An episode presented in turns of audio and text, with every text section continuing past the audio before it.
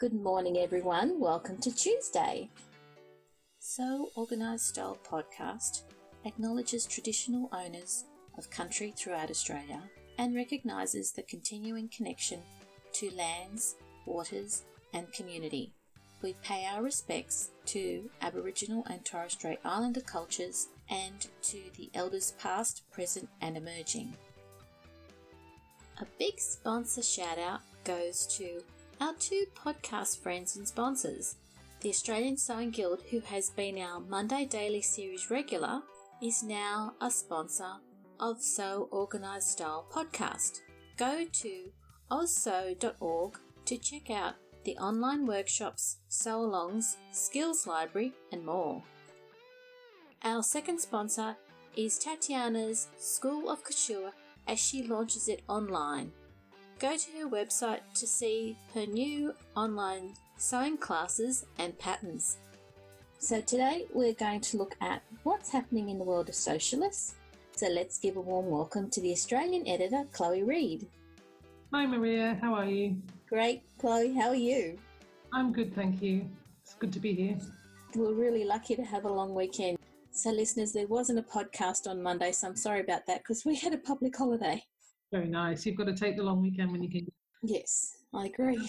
Another one till October, is that right? Yes. So, where would you like to start today, Chloe? A couple of places, really. I guess one was just to recognise that we had our three year anniversary of the reboot of the Sewcialists during the week. So, Gillian wrote a great blog post for that. It's just kind of mind blowing thinking all that time ago that she rebooted the thing and for I think about a year did it solo. And then after that started recruiting people to come and be editors to join her. So it's been quite a great three years of content and of and a great mission, I think. So it's been kind of nice to mark that. There are some really great blog posts that have come out of what mm. Sewcialists have been doing in that time. Yeah, it's been lovely to watch and be part of. And then obviously the week's been pretty dominated by events happening in the States, but also echoed around the world. Yes. Um, so you'd have noticed that we threw out our plans for posting as, as we've been known to do. It wasn't because I forgot this time, so that's nice. And so we've been sharing, as I said last week, we shared some posts from people who've written for us before, who are people of colour, and we're actually writing, at least to some degree, about their experience of and how it intersects with their sewing. And then in the last couple of days, we've posted, there's a list of companies that are pretty much sewing and making related companies that are owned by people of colour. And Jacinta, who is Pink Mimosas by Jacinta on Instagram, who used to be one of our temporary editors, she spent hours and hours over the last week, I think, compiling that list. And so we did a bit of a featured post from her with the list. And obviously, we kind of encourage people to continue to add to the list, but also to engage with the businesses that are represented there. I thought it was pretty good when I was scanning down the list. I actually saw a number, because obviously we're based in Australia, or I am, saw a number of um, Aboriginal owned or Indigenous owned businesses on the list, which was, it was kind of nice to see that it wasn't sort of just a US centric list. It was good as a starting point, and Jacinta has put in a lot of effort pulling that together and collecting people's direct messages to create that. There's over 220 references, which you can't do that in five minutes. No, and for the space of, you know, she's done it over four or five days, so it's pretty amazing effort. And then I also noticed on Instagram that there is a similar sort of movement for kind of verifying Aboriginal owned accounts here. So we might reach out to those that organisation and see if they're also willing to do a post for us. Because I think one of the things we're thinking about in Sewcialists is we're actually based across the world, so we're not just US based or just Australian. And so what we're thinking of is three things, I think. The first one is how do we make sure that this isn't something that everybody does for a few weeks and then it sort of gradually dies away and everybody moves on? So, how do we ensure that we at least and others have a sustained commitment to sharing the voices of Black makers, to making room for them to share whatever they want to share themselves and to support those businesses? So, we're kind of thinking about the longevity piece. And then the other part in that is thinking about sort of what about the rest of the world in terms of for us here in Australia, we've had protests this weekend that were kind of a mixture of showing support and solidarity with people protesting in America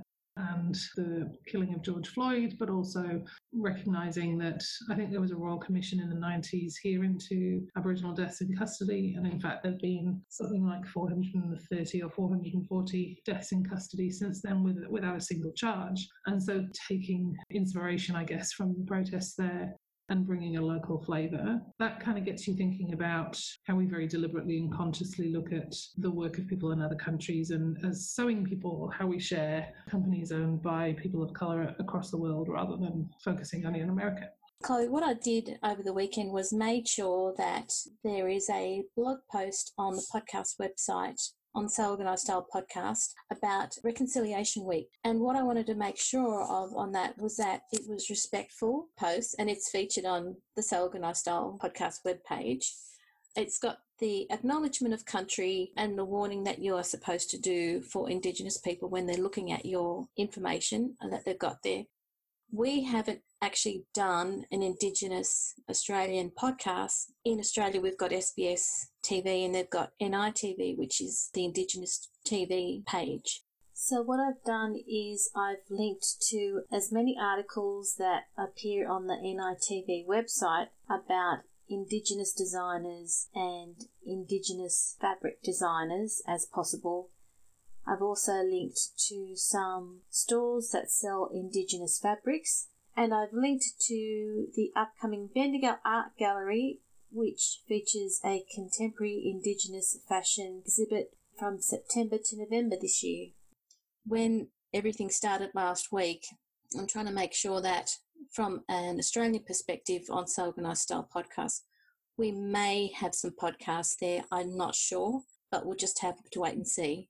We've got a collection of resources there. That's great. I've got to confess, I didn't see that during the week, but I'm going to go and check it out. And I've kind of been doing the same thing. So while there's no desire to detract from what's clearly some yes. social events going on in the States, on my personal account, which isn't particularly fabulous or popular, I've been sharing Aboriginal makers and fabric and retailers and that kind of thing because it kind of makes sense to it's the kind of think global, act local element. And so then the other thing that we're thinking obviously is that socialism is about creating a more inclusive sewing society across a range of different aspects of inclusion. And so we're thinking about what it is that we do to continue kind of all of those missions at once. And so this week we've got a couple of posts coming up. One is the, I think I talked about it maybe last week about Pride Month. Yes, you did. June is Pride Month.